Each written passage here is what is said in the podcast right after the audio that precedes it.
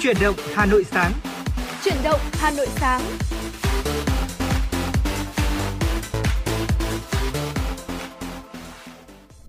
Xin kính chào quý vị thính giả và chào mừng quý vị thính giả đã đến với chương trình Chuyển động Hà Nội sáng được phát sóng trực tiếp trên tần số FM 96 MHz của Đài Phát thanh và Truyền hình Hà Nội và đã được phát trực tuyến trên trang web hanoionline.vn thưa quý vị.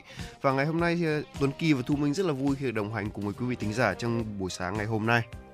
Thu Minh xin được gửi lời chào tới quý vị thính giả. Quý vị đang đến với chương trình Truyền động Hà Nội sáng nay. Và như thường lệ thì trong 60 phút trực tiếp tiếp theo của chương trình, chúng tôi sẽ đem tới cho quý vị những tin tức mới được cập nhật. Bên cạnh đó là những nội dung đã được chúng tôi chuẩn bị và không thể thiếu là những giai điệu âm nhạc uh, sẽ được chúng tôi gửi tặng tới cho quý vị.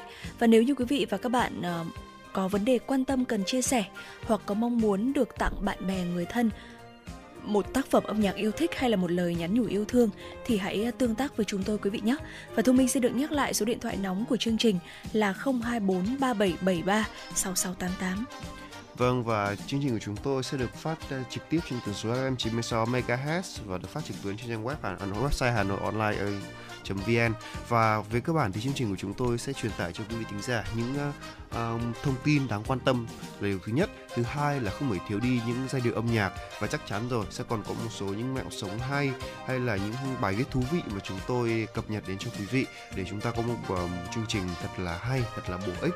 À, và mọi ý kiến đóng góp với chương trình thì như thu minh đã nói rồi thì ở qua số điện thoại là 024 3773 6688 ngoài ra thì chúng tôi còn à, có một cái website một à, fanpage trên Facebook đó là hà nội online vn. Thưa quý vị à, nếu như quý vị thính giả muốn yêu cầu một uh, giai điệu âm nhạc uh, muốn gửi đến cho người thân hoặc bạn bè của mình thì hãy uh, liên hệ với chúng tôi qua số điện thoại này quý vị nhé À, còn à, không biết là buổi sáng ngày hôm nay khi đi ngoài đường thì Thu Minh cảm thấy thế nào nhỉ? Ngày hôm nay trong buổi sáng thì thời tiết tương đối là mát mẻ đúng không ạ? Đúng rồi, tôi cảm thấy khá là mát và tôi cảm thấy là thời tiết ừ, nó không bị gọi là quá gắt gao nên sáng dậy tôi cảm thấy khá là khỏe à, và ngay bây giờ chúng ta sẽ cùng cập nhật một số thông tin thời tiết trong buổi sáng ngày hôm nay để quý vị thính giả có thể um, có một chút điều chỉnh nào đó trong lịch trình của mình chăng? Ngay bây giờ xin mời quý vị thính giả cùng lắng nghe. Thưa quý vị, ở Hà Nội nhiệt độ thấp nhất là từ 25 đến 27 độ, nhiệt độ cao nhất là từ 33 đến 35 độ. À, ngày nắng, chiều tối và đêm có trời có mây, có mưa vừa và rông, có nơi mưa to đến rất to, gió nhẹ, trong mưa rông có khả, khả năng xảy ra lốc xét và gió giật mạnh. Nên ví dụ quý vị thính giả nếu như chẳng may chúng ta gặp mưa ở ngoài đường thì hãy bình tĩnh mặc áo mưa vào và tiếp tục di chuyển thôi. Nếu như mà cảm thấy có lốc xét thì chúng ta được có thể tìm một chỗ trú nhưng hãy đừng trú ở dưới gốc cây thưa quý vị bởi vì nó hết sức nguy hiểm nếu như mà vô tình xét đánh vào cây. Phía Tây Bắc Bộ thì à, nhiệt độ thấp nhất là từ 24 đến 27 độ, à, có nơi dưới 23 độ, nhiệt độ cao nhất là từ 32 đến 35 độ, có nơi trên 35 độ. Trời có mây, ngày có mưa rào và rông vài nơi, chiều tối và đêm nhiều mây, có mưa vừa mưa to, à, có nơi mưa rất to, rải rác có rông, gió nhẹ. Trong mưa rông có khả năng xảy ra lốc xét, mưa đá và gió giật mạnh. À, phía đông bắc bộ là có nhiệt độ nhiệt độ thấp nhất là từ 24 đến 27 độ, có nơi dưới 23 độ, nhiệt độ cao nhất là từ 32 đến 35 độ, riêng khu vực đông bắc là từ 30 đến 32 độ. À, ngày có mây, có mưa rào và rông vài nơi. Riêng khu vực Đông Bắc có nhiều mây, mưa vừa, có nơi mưa to đến rất to và rông. Chiều tối và đêm nhiều mây, có mưa, mưa to, có nơi mưa rất to, rải rác có rông, gió nhẹ. Trong mưa rông có khả năng xảy ra lốc xét, mưa đá và gió giật mạnh. Vâng thưa quý vị, à, vừa rồi chúng tôi có dự đoán báo thời tiết gửi quý vị một dự báo thời tiết và hy vọng rằng là sẽ có ích cho quý vị trong hành trình ngày hôm nay. Hãy nhớ là luôn luôn mang theo áo mưa trong người nha, bởi vì khả năng là với quý vị thính giả nào đi xe máy chẳng hạn thì chúng ta cũng à, rất là cần để có thể gọi là di chuyển trong uh, thời tiết như thế này à, hãy nhớ là chúng ta có thể bổ sung thêm một đôi giày đi mưa để không học đôi giày uh, yêu quý của chúng ta ngoài ra với một số quý vị thính giả mà đi xe, đi ô tô chẳng hạn thì chúng ta đừng quên mang theo ô nha, bởi vì là quãng đường di chuyển từ ờ, uh, chỗ chúng ta làm việc hay là chỗ nào đó đến xe ô tô cũng có khả năng gọi là chúng ta làm bị mưa đấy. Đó vừa rồi là một số thông tin thời tiết mà chúng tôi muốn gửi đến cho quý vị thính giả trong chương trình chuyển động Hà Nội ngày hôm nay. Và để mở đầu cho um, chương trình chuyển động Hà Nội sáng uh, với uh, đầy năng lượng một chút đi chúng ta sẽ cùng uh, thưởng thức một giai đoạn âm nhạc. Uh, xin phép gửi tới quý vị thính giả một uh, ca khúc tên là ngày xưa em đến do anh Khang thể hiện. Và ngay sau đó chúng tôi sẽ quay trở lại với một số thông tin đáng chú ý.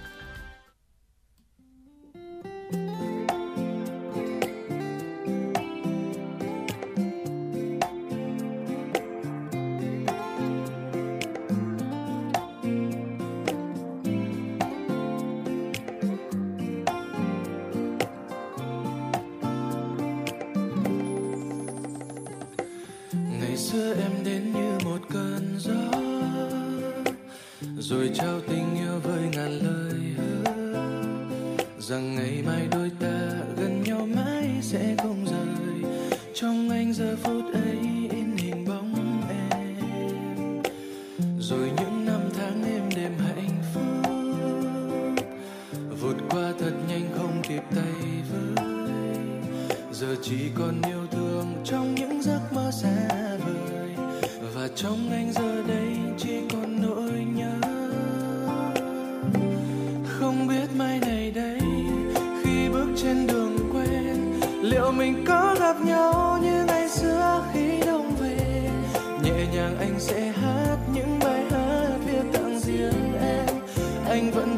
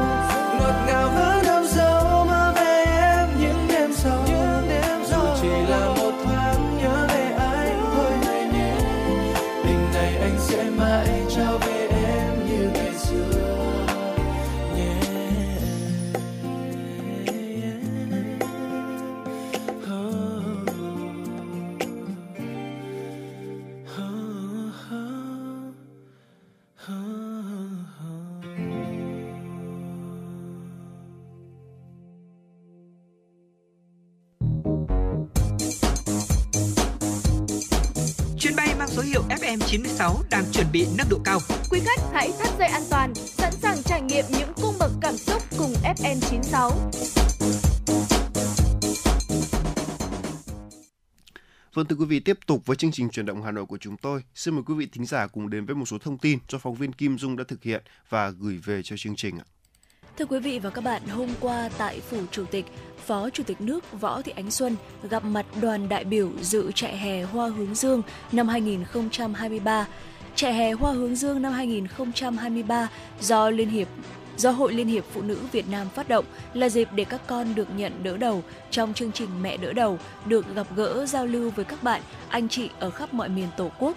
Sau gần 2 năm triển khai, chương trình Mẹ đỡ đầu đã nhận được đánh giá cao của lãnh đạo Đảng, Nhà nước và thu hút sự quan tâm của nhiều đơn vị tổ chức và cá nhân đồng hành cùng trẻ mồ côi trên cả nước. Đến nay chương trình huy động được hơn 115 tỷ đồng, để hỗ trợ chăm sóc cho 19.760 trẻ mồ côi có hoàn cảnh khó khăn, trong đó có hơn 3.000 trẻ mồ côi do dịch COVID-19.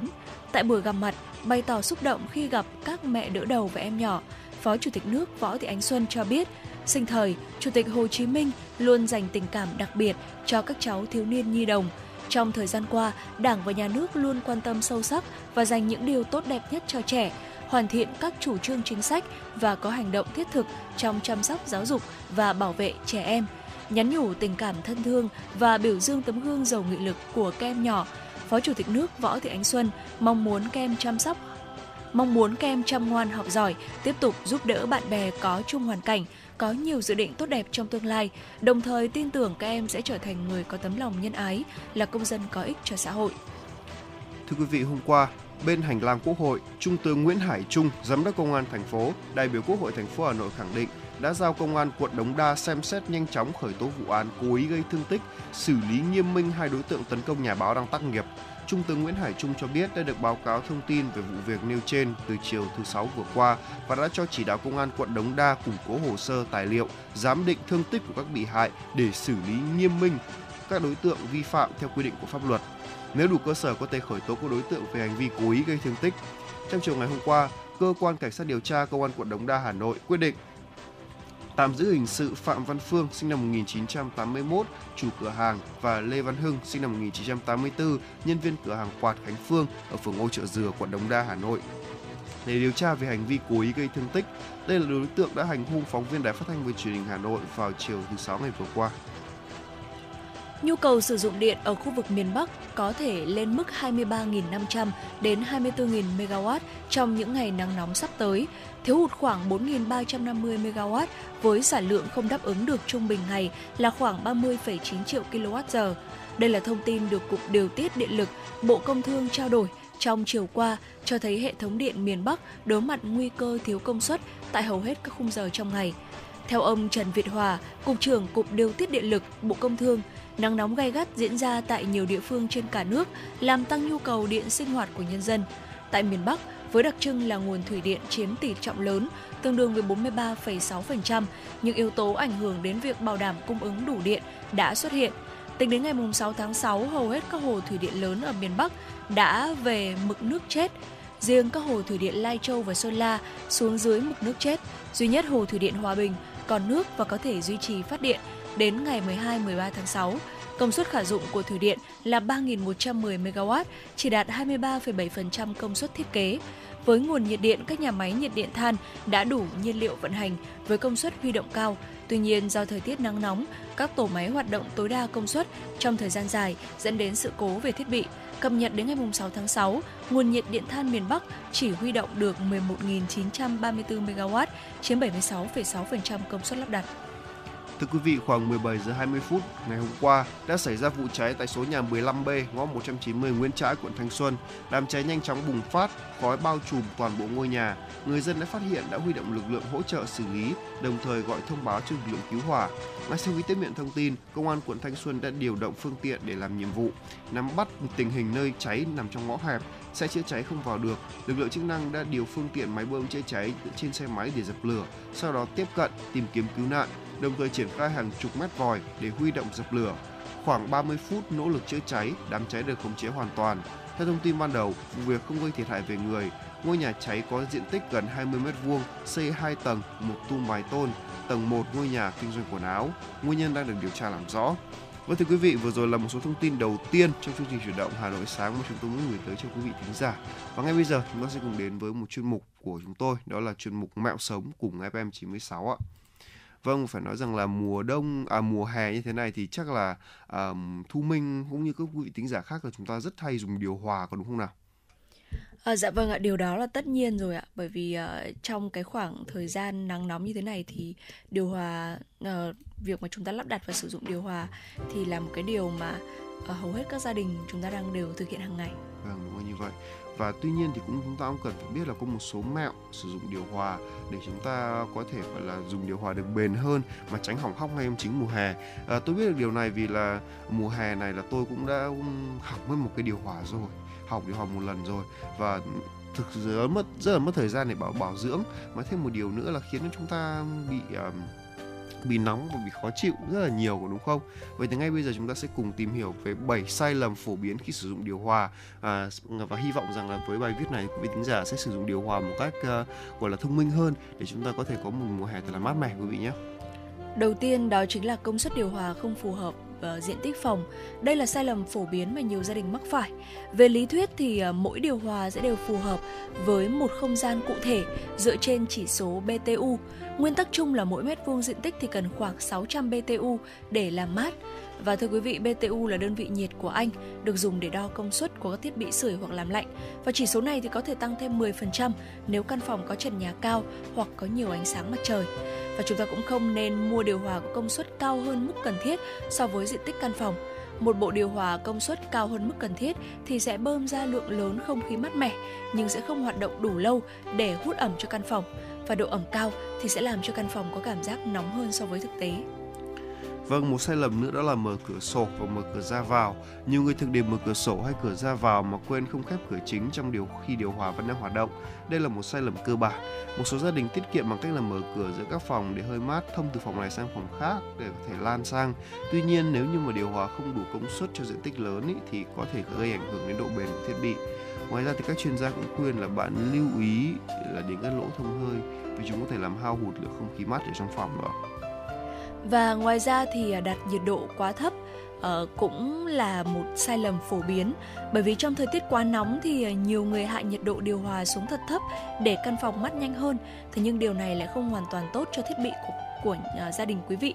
Trên thực tế thì khi mà chúng ta bắt đầu bật điều hòa đấy ạ thì thiết bị sẽ liên tục bơm ra một luồng không khí mát và uh, cài đặt nhiệt độ chỉ cho thiết bị biết khi nào ngừng việc làm mát chứ không giúp tăng tốc quá trình này. Vâng và nếu như mà quý vị thính giả đang thắc mắc là nhiệt độ tầm nào là hợp lý để có thể cùng căn phòng mát mẻ thì có thể là từ 25 đến 26 độ. Vâng, thưa quý vị là hợp lý nhất hoặc 24 đến 26 độ. À, ngoài ra thì việc không lưu thông không khí bằng quạt. Trên thực tế điều hòa hoạt động tốt hơn khi làm việc cùng với quạt. Ngay khi vừa được đẩy ra khỏi dàn lạnh thì hơi lạnh ở khu vực phía trước thiết bị sẽ nhiều hơn. Do đó nên là để làm mát phần còn lại của ngôi nhà bạn phải đợi các à, phổ khối không khí đối lưu di chuyển nếu muốn quá trình này được đẩy nhanh hơn thì bạn có thể dùng quạt giúp tản khối khí lạnh đi khắp nơi. Ngoài ra thì không khí lưu thông cũng giúp cho mồ hôi của bạn bay hơi nhanh hơn, có tác dụng làm mát làn da. Điều này có nghĩa là bạn có thể gọi là đặt máy điều hòa ở nhiệt độ cao mà vẫn cảm thấy thoải mái, giúp giảm đáng kể hóa đơn tiền điện trong những ngày nắng nóng. Dạ vâng ạ.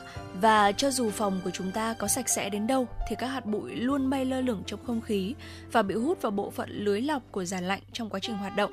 Một bộ lọc sạch rất là quan trọng để có thể đạt được hiệu quả điều hòa tối ưu và cái sự tích tụ hạt bụi bẩn sẽ làm giảm luồng không khí, khiến thiết bị phải làm việc nhiều hơn để hút cùng một lượng không khí vào và thổi ra. Bộ lọc bẩn thì có thể làm tăng hóa đơn điện của chúng ta lên tới 15% đấy ạ và làm giảm uh, và làm gián đoạn chức năng của thiết bị khiến cho chúng ta phải giải quyết các vấn đề về bảo trì. Và nếu mà điều hòa của chúng ta bật cả ngày thì chúng ta vệ sinh bộ lọc nên vệ sinh bộ lọc ít nhất là một lần mỗi tháng. Và nếu ít sử dụng thì chúng ta có thể vệ sinh bộ lọc 3 tháng một lần. Và các chuyên gia cũng lưu ý về việc là chúng ta cần vệ sinh và bảo dưỡng điều hòa vào đầu mỗi mùa. Vâng, đúng là như vậy. Và nếu như mà quý vị thính giả mà chưa có thể tự gỡ điều hòa ra để lắp để có thể tự vệ sinh được. Thế nhờ những người thợ thưa quý vị thì họ cũng sẽ kiểm tra tổng thể điều hòa của chúng ta xem là có vấn đề gì không. À, ngoài ra thì việc à, bà không bảo trì máy điều hòa cũng là một sai lầm khá là phổ biến à, bảo trì định kỳ không chỉ giúp kéo dài tuổi thọ của thiết bị mà còn giúp cho máy móc của chúng ta hoạt động ở trạng thái tốt nhất nghĩa là mát nhanh hơn hiệu quả hơn trong vòng đời của máy đồng thời là giảm tối thiểu uh, năng lượng sử dụng. Nếu bạn nghe thấy hoặc nhìn thấy điều gì đó bất thường của thiết bị chẳng hạn như là tiếng kêu lạ này nhỏ nước này hãy nên tìm người xử lý ngay lập tức. Và cuối cùng là sử dụng các nguồn điện khác khi bật điều hòa khi bạn bật điều hòa thì nên cố gắng là giảm tối đa lượng nhiệt tỏa ra trong phòng, bao gồm cả ánh sáng chói chang từ cửa sổ này, nguồn nhiệt từ máy tính, ở các thiết bị tạo nhiệt như là bếp nấu ăn hay là máy giặt sấy, lò nướng vân vân.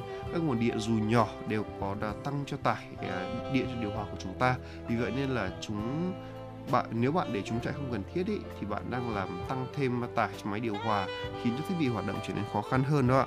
Vâng và vừa rồi là một số những 7 sai lầm phổ biến của chúng ta khi sử dụng điều hòa. Sẽ phải nhắc lại một lần nữa đó là công suất điều hòa không phù hợp với diện tích phòng mở cửa và cửa sổ ra vào nhiều.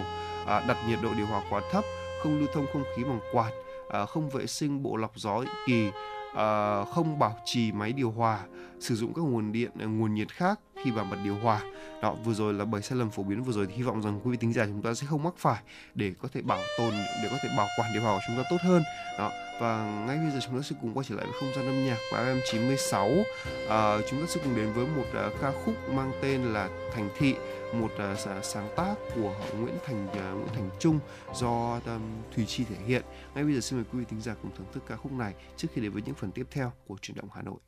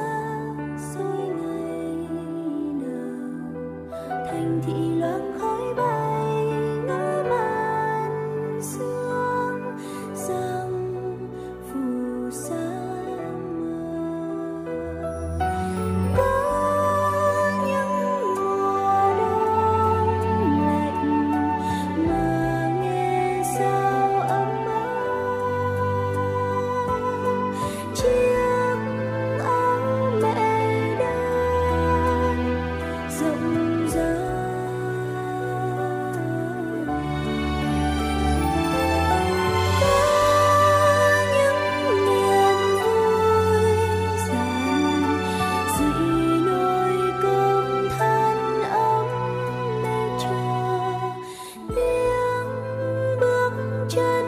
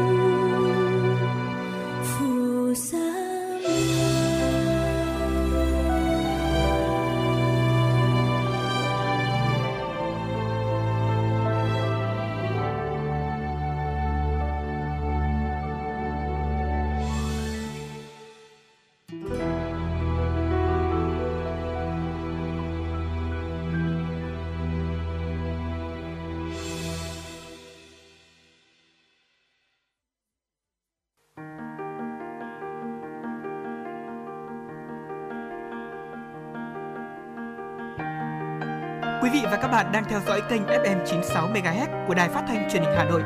Hãy giữ sóng và tương tác với chúng tôi theo số điện thoại 024 3773 6688. FM 96 đồng hành trên mọi nẻo đường.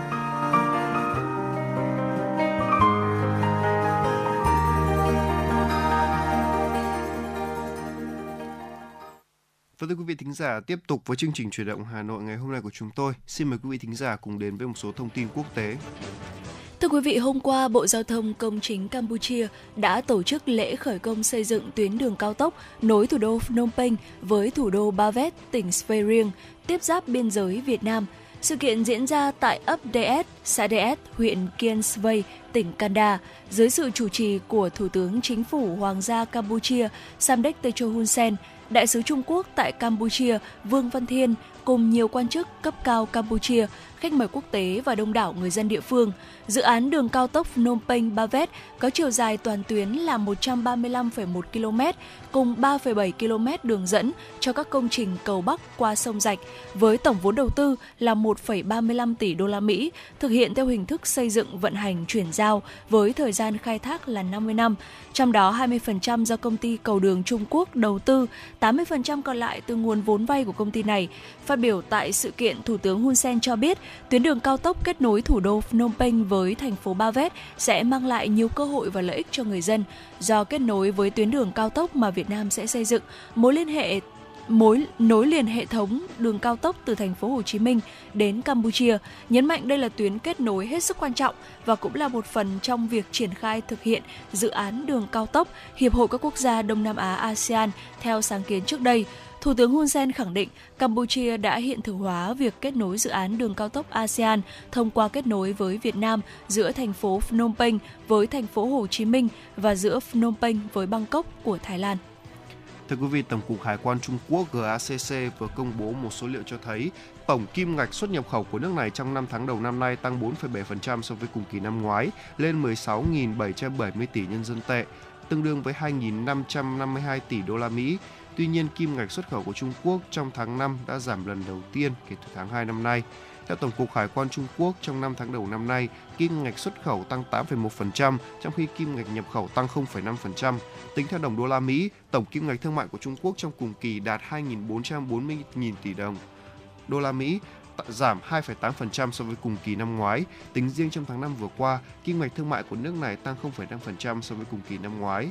Trong đó, kim ngạch xuất khẩu của Trung Quốc trong tháng 5 đã giảm lần đầu tiên kể từ tháng 2 năm nay, chấm dứt 2 tháng tăng trưởng liên tiếp do đã phục hồi sau dịch Covid-19 yếu dần và làm tăng dự dự báo rằng giới chức nước này sẽ đưa ra các biện pháp kích thích mới. Hôm qua, Ngoại trưởng Mỹ Antony Blinken và Thái tử Ả Rập Xê Út Mohammed bin Sama đã có cuộc hội đàm thúc đẩy quan hệ song phương. Hai bên đã thảo luận về việc tăng cường hợp tác kinh tế, đặc biệt là trong lĩnh vực công nghệ và năng lượng sạch. Ngoại trưởng Mỹ đến Ả Rập Xê Út với sứ mệnh hàn gắn quan hệ với nước đồng minh truyền thống sau nhiều năm bất đồng sâu sắc từ giá dầu cho đến vấn đề Iran và trong bối cảnh Ả Rập Xê Út đang có xu hướng thúc đẩy quan hệ với các đối thủ của Mỹ trong khu vực. Iran hôm qua đã chính thức mở lại đại sứ quán tại thủ đô Riyadh của Ả Rập Xê Út sau khi hai nước ký thỏa thuận bình thường hóa quan hệ dưới vai trò trung gian của Trung Quốc. Vâng thưa quý vị, hôm qua mực nước lũ ở thành phố Nova Kasova đã sau một cuộc vỡ đập thủy điện ở tỉnh Kherson, Ukraine đã giảm dần. Chính quyền sở tại cho biết nước bắt đầu rút trên các tuyến đường ngập lụt trước đó của thành phố. Trung tâm ứng phó tình trạng khẩn cấp ở Nova Kakhovska cho biết mực nước đã giảm xuống 35 mm.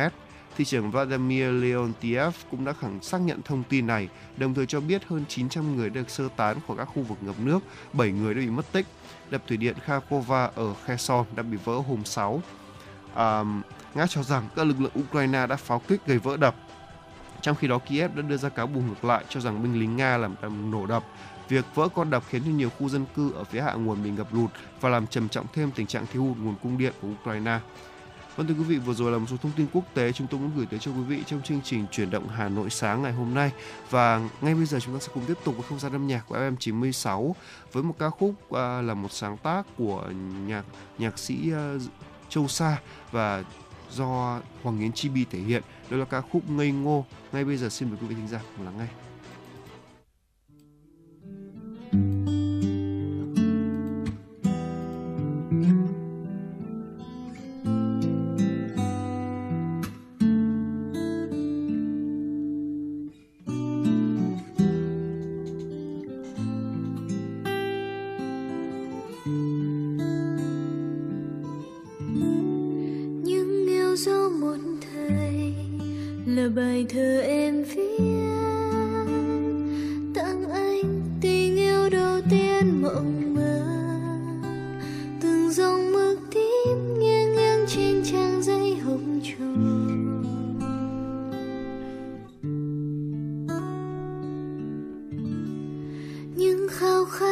ngày là được nhìn thấy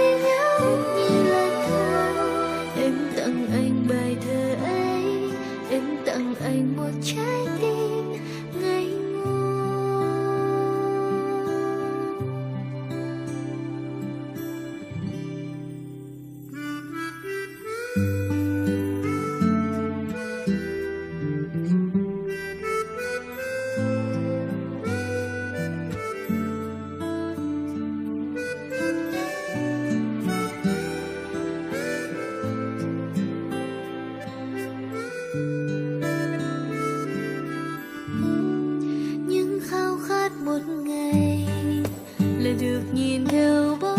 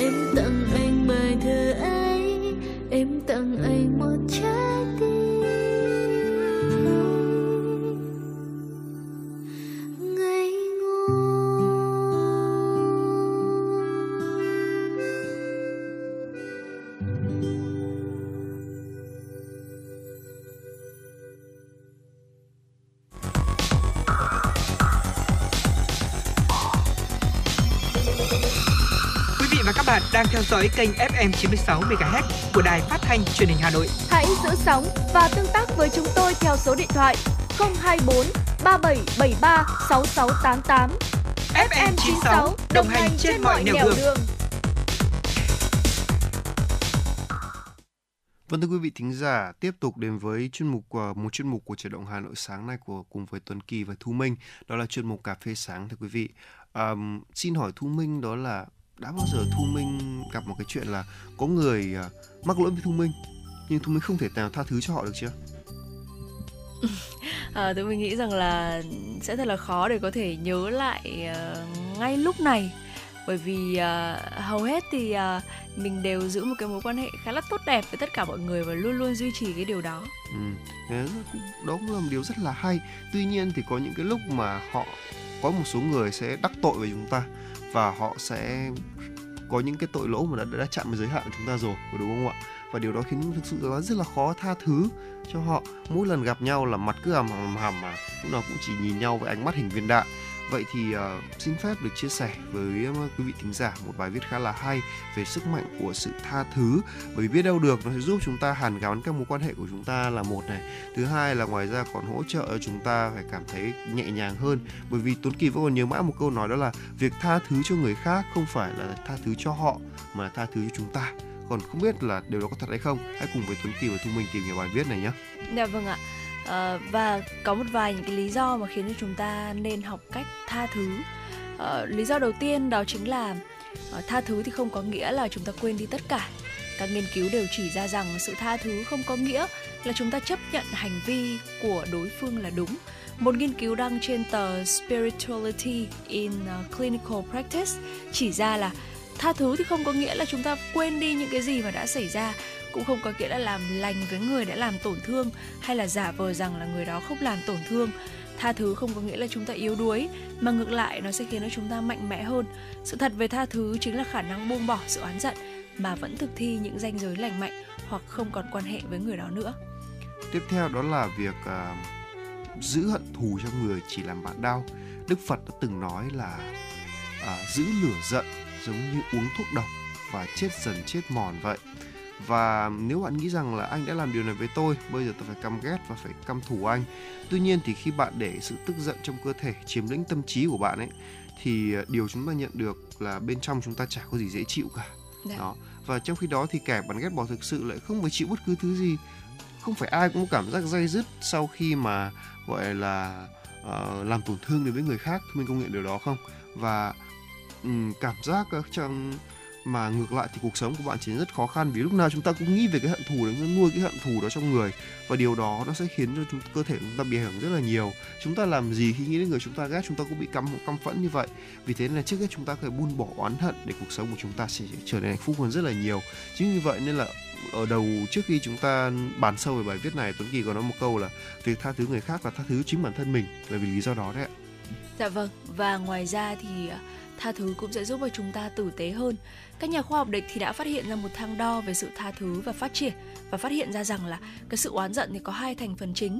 Đầu tiên là mong muốn trả thù, nói cách khác là chúng ta muốn trả đũa lại cái người đã làm tổn thương hoặc là ước rằng là họ sẽ bị tổn thương. Và điều thứ hai đó chính là trốn tránh.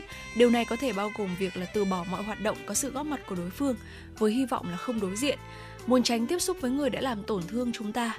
Đây là một điều rất dễ hiểu tuy nhiên chúng ta có muốn để người đó khiến chúng ta phải đổi phải thay đổi lối sống của mình hay không? Và khi mà chúng ta tha thứ và đón nhận sự thanh thản thì à, chúng ta có thể chuyển sang con đường tử tế hơn con đường của tình yêu thương của lòng trắc ẩn và thể hiện cái phiên bản tốt nhất của con người mình. Ừ. Ờ, cứ, cái tưởng tượng là bây giờ chúng ta tham gia vào một tập thể đi nhưng mà chúng ta yêu quý tất cả mọi người nhưng ghét đúng một người. Cái từ tưởng tượng cảm giác đó xem chúng ta bỏ tất cả các hoạt động của tập thể mà chúng ta yêu thương chỉ vì một người, liệu rằng có đáng vậy không? Chúng ta vẫn có thể, gọi là, thứ nhất là tha thứ cho họ. Và ừ dù sao cũng là một phần của tập thể, thì ít nhất là tha thứ cho họ cái đã. Và rồi chúng ta vẫn vui vẻ bên tập thể đó. Tôi nghĩ rằng đó là một cái bài toán tốt nhất chúng ta, giải pháp tốt cho chúng ta để có thể cảm thấy hạnh phúc ngay trong chính cái tập thể của mình. Ngoài ra thì việc tha thứ giúp chúng ta cảm thấy hạnh phúc hơn nữa nhiều nghiên cứu có chỉ ra là sự tha thứ giúp chúng ta mang đến chúng ta những mối quan hệ hạnh phúc hơn, giảm trầm cảm, lo lắng, giúp tăng lòng tự trọng, cung cấp cho chúng ta sức mạnh tinh thần lớn hơn, sự lạc quan, đồng thời làm cho bạn bớt khó chịu bởi căng thẳng cuộc sống. Ồ, tự nhiên tôi lại nhớ đến một câu nói của bác Hồ thu minh ạ. Đấy là sông sâu bể cạn, bao nhiêu nước cũng vừa. Cái chén cạn, cái đĩa nhỏ thì chỉ dù một chỉ có một giọt nước thôi cũng tràn đầy không sợ mà không sợ ờ, chỉ sợ là mình không có lòng bao dung nhân ái chứ không sợ người ta không không theo mình. Đó phải nói là như vậy.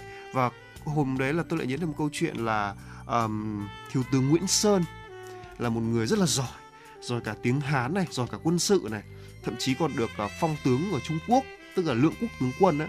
Thế nhưng mà có một lần bác hồ mới phong cho ông làm thiếu tướng thì ông lại chơi chữ với bác đó là thừa tướng chứ chẳng thiếu tướng tức là có ý là ở ừ, mình cũng rất giỏi nhưng mà uh, không được phong tướng cao như là uh, trung tướng Nguyễn Bình hay là đại tướng Võ Nguyên Giáp thì là ông cũng bức xúc và định chơi chữ với bác. Thế là ông thế là bác Hồ biết được điều đấy thì bác mới viết cho ông một bức thư và mở đầu bức thư ấy có ghi là gửi Sơn đệ tức là gửi em Sơn. À, còn bác coi mình là anh trai mà em trai mắc lỗi thì anh trai là không chấp mà phải vị tha phải dạy em và viết cho ông một bài thơ dựa trên à, à, tôi nhớ không nhầm là của tứ thư ngũ kinh. Thì một một phần của tứ thư ngũ kinh và bác thay đổi một số chữ đi cho phù hợp với hoàn cảnh. Và Nguyễn Sơn đọc xong mới chỉ thốt lên là ồ cụ tài thật. Tức là uh, trong bài thơ đấy thì tôi không nhớ chi tiết nhưng ý của nó là về cơ bản là một con người dù giỏi đến đâu cũng phải tu dưỡng đạo đức. Và bác phê bình rất là khéo và chỉ có những người tinh tế và nhạy cảm như Nguyễn Sơn hay là những người mà cũng giỏi chữ Hán ở cái tầm như vậy thì mới hiểu được ý nghĩa của bài thơ và đã quyết tâm thay đổi nhận lễ thụ phong và trở thành một trong những vị tướng rất là tài. Đó. Và đây cũng là một cách mà chúng ta có thể sự ứng xử khi mà ví chúng ta là một nhóm trưởng chẳng hạn. Thì tất cả các thành viên trong nhóm thì mỗi người có một cách cách khác nhau. Thì đầu tiên chúng ta biết tôn trọng điều đó đã có đúng không nào? Dạ vâng ạ. Và tiếp theo nữa một cái lý do nữa uh, mà chúng ta nên uh, học cách tha thứ bởi vì điều này sẽ giúp cho chúng ta cảm thấy hạnh phúc hơn rất nhiều. Ờ, có nhiều nghiên cứu chỉ ra rằng là cái sự tha thứ thì sẽ mang đến cho chúng ta những cái mối quan hệ hạnh phúc hơn này giảm trầm cảm và lo lắng giúp tăng cái lòng tự trọng cung cấp cho chúng ta sức mạnh tinh thần uh, lớn hơn và cái sự lạc quan lớn hơn. Đồng thời thì cũng sẽ làm cho chúng ta bớt khó chịu bởi căng thẳng cuộc sống. Và ngoài ra thì tha thứ cũng sẽ tác động trực tiếp tới sức khỏe khi nó giúp uh, cho chúng ta cải thiện sức khỏe của mình tha thứ thực sự giúp cho chúng ta giảm căng thẳng và giảm cái nồng độ hormone gây ra uh, căng thẳng bởi cortisol. Ngoài ra thì nó còn có những cái lợi ích tuyệt vời đối với tim như là hạ huyết áp và giảm nguy cơ mắc bệnh tim. Nghiên cứu của Mỹ cho thấy là tha thứ thực sự làm giảm đau lưng mãn tính, giúp cho chúng ta vượt qua cơn nghiện, giảm hành vi thù địch và có thể tăng chức năng miễn dịch của cơ thể. Vâng. Và ngoài ra thì tha thứ giúp chúng ta sống trong hiện tại. À, không phải ai khác người khó có thể tha thứ nhất có thể là chính bạn. Tuy nhiên thì bạn cần phải nhớ rằng là sai lầm quá khứ không định nghĩa con người của bạn hiện tại. Sự vật lộn của bạn cho thấy là bạn đang muốn trở thành một con người tốt hơn và sự tha thứ sẽ chỉ giúp bạn điều đó vì nó khiến bạn có nhiều khả năng đưa ra quyết định sáng suốt hơn cho tương lai thay vì lặp lại sai lầm tương tự. Vâng, và ngay bây giờ chúng ta sẽ cùng điểm lại một chút những lợi ích của việc tha thứ đầu tiên là tha thứ không có nghĩa là quên đi tất cả à, giữ thù hận chỉ làm bạn đau, tha thứ giúp bạn tử tế hơn. Bạn lấy lại quyền kiểm soát hạnh phúc của mình khi tha thứ. Tha thứ giúp bạn cảm thấy hạnh phúc hơn và tha thứ giúp cải thiện sức khỏe cuối cùng là tha thứ giúp bạn sống trong hiện tại hy vọng rằng là với những chia sẻ vừa rồi có thể giúp quý vị thính giả có thêm những nguồn năng lượng tích cực để có thể tha thứ cho những lỗi lỗi lầm của ai đó mà họ đã từng mắc phải với bạn trong quá khứ nhé còn ngay bây giờ chúng ta sẽ cùng đến với một ca khúc quen thuộc của người Hà Nội. Đó là ca khúc Hà Nội của tôi, một sáng tác của nhạc sĩ kiêm biên kịch Phùng Tiến Minh và ông ờ, và cũng là do chính tác giả thể hiện. Ngay bây giờ xin mời quý vị thính giả cùng lắng nghe ca khúc này trước khi Tuấn Kỳ và Thu Minh quay trở lại với một số tin tức đáng quan tâm.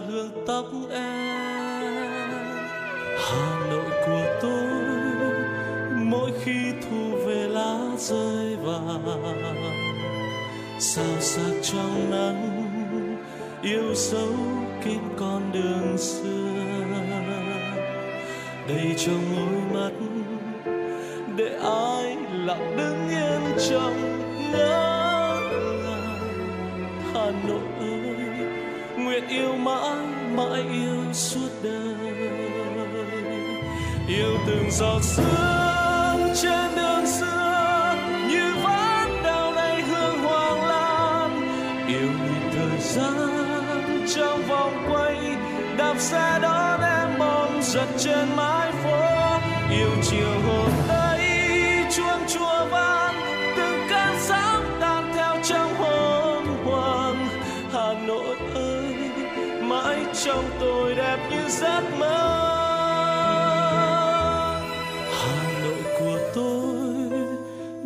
khi thu về lá rơi vàng sao sắc trong nắng, yêu dấu kín con đường xưa. Đầy trong môi mắt, để ai lặng đứng yên trong ngỡ ngàng. Hà nội ơi, nguyện yêu mãi mãi yêu suốt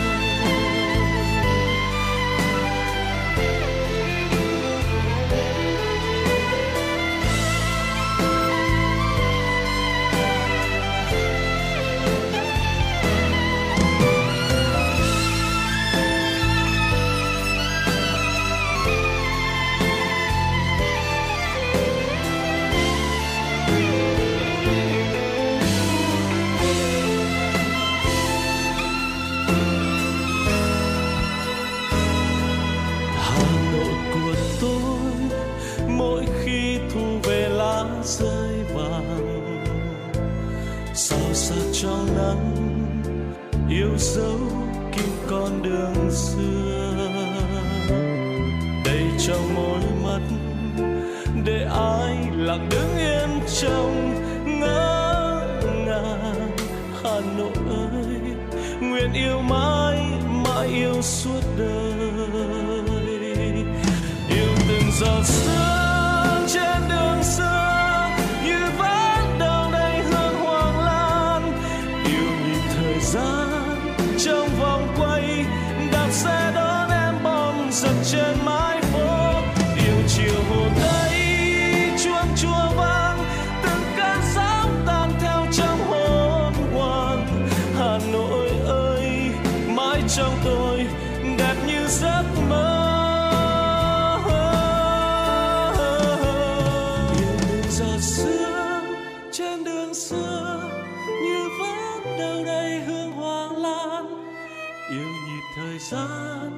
trong vòng quay, đạp xe đón em bóng giật trên mái phố.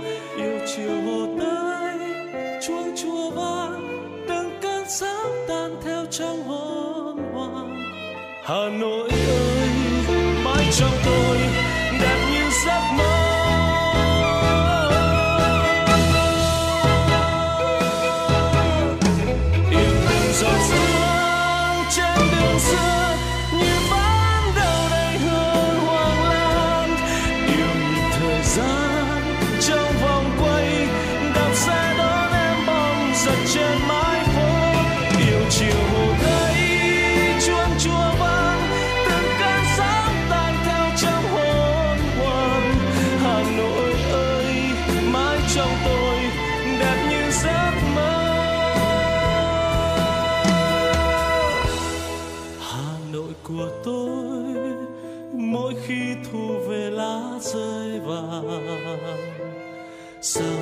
trong nắng, yêu dấu kín con đường xưa. Đầy trong đôi mắt, để ai lặng đứng yên trong ngỡ ngàng.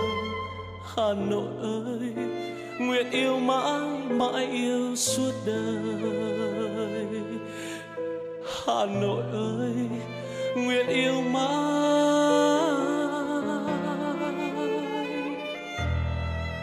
mà yêu suốt đời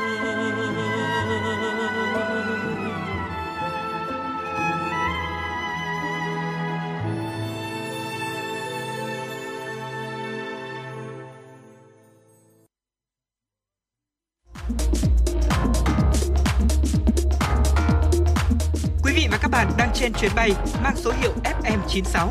Hãy thư giãn, chúng tôi sẽ cùng bạn trên mọi cung đường Hãy giữ sóng và tương tác với chúng tôi theo số điện thoại 024 3773 6688.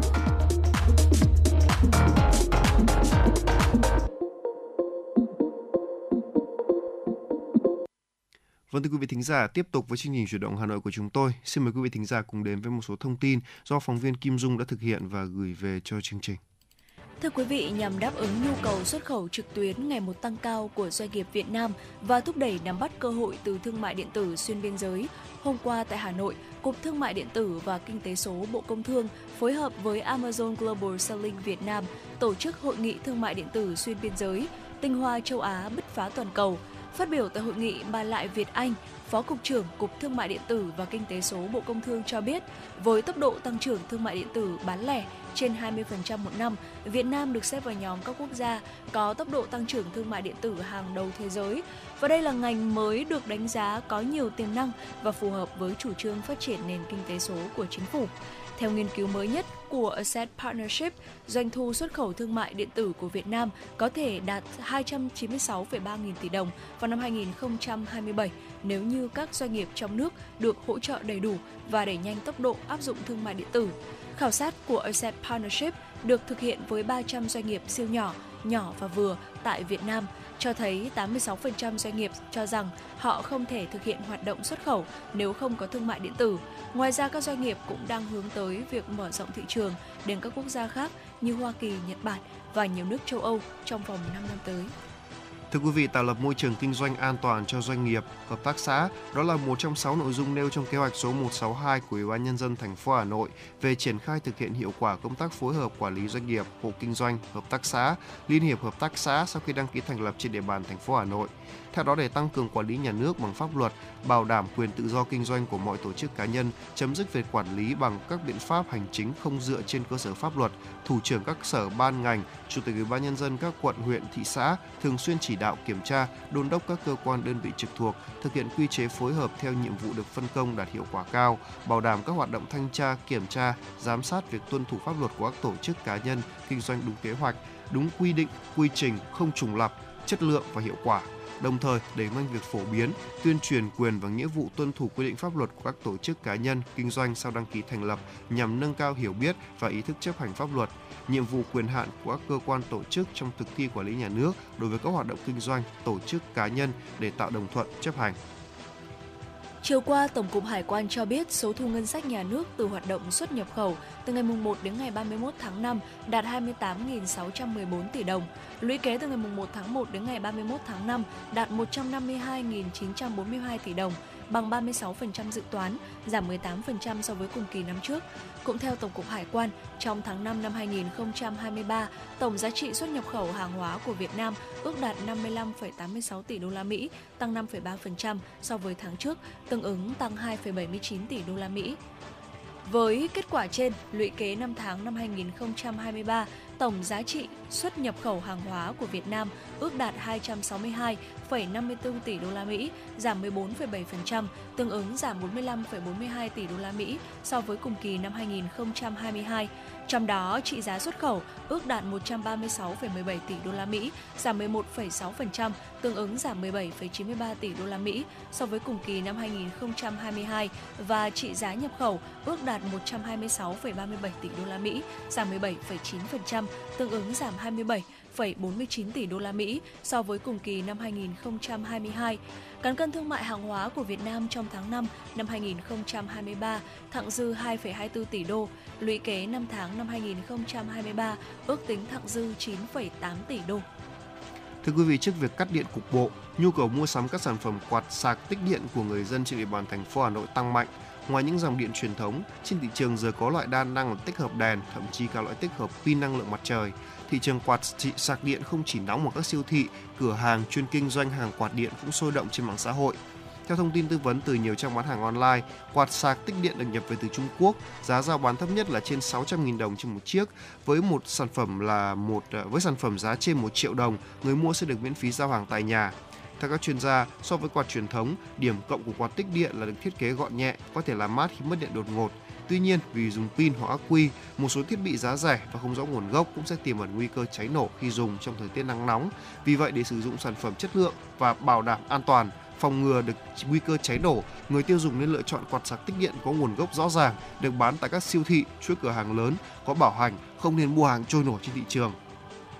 Vâng thưa quý vị, vừa rồi là một số thông tin chúng tôi muốn gửi đến cho quý vị trong chương trình chuyển động Hà Nội ngày hôm nay và những thông tin vừa rồi cũng đã kết thúc khung giờ của chuyển động Hà Nội sáng. Chương trình của chúng tôi được thực hiện bởi chỉ đạo nội dung Nguyễn Kim Khiêm, chỉ đạo sản xuất Nguyễn Tiến Dũng, tổ chức sản xuất Xuân Luyến, biên tập Phương Chuyên, thư ký Kim Dung, MC Tuấn Kỳ Thu Minh cùng kỹ thuật viên Quốc Hoàn phối hợp thực hiện. Còn ngay bây giờ để thay cho lời chào kết của chúng tôi, xin mời quý vị thính giả cùng thưởng thức một giai điệu âm nhạc ca khúc Hơn cả yêu do Đức Phúc thể hiện.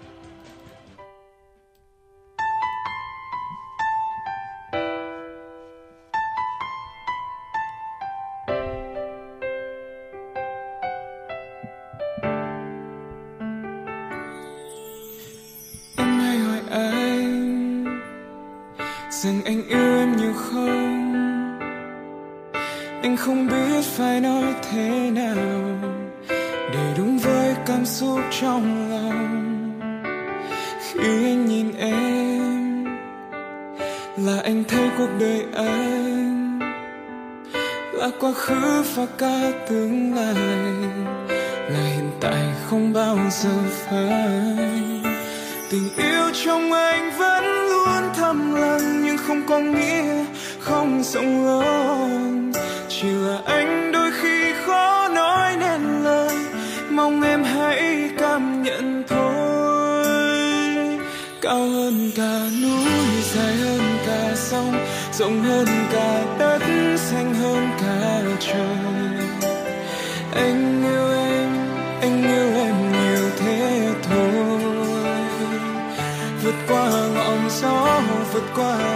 dương, vượt qua cả những áng mây thiên đường. Dẫu có nói bao điều, cảm giác trong anh bây giờ có lẽ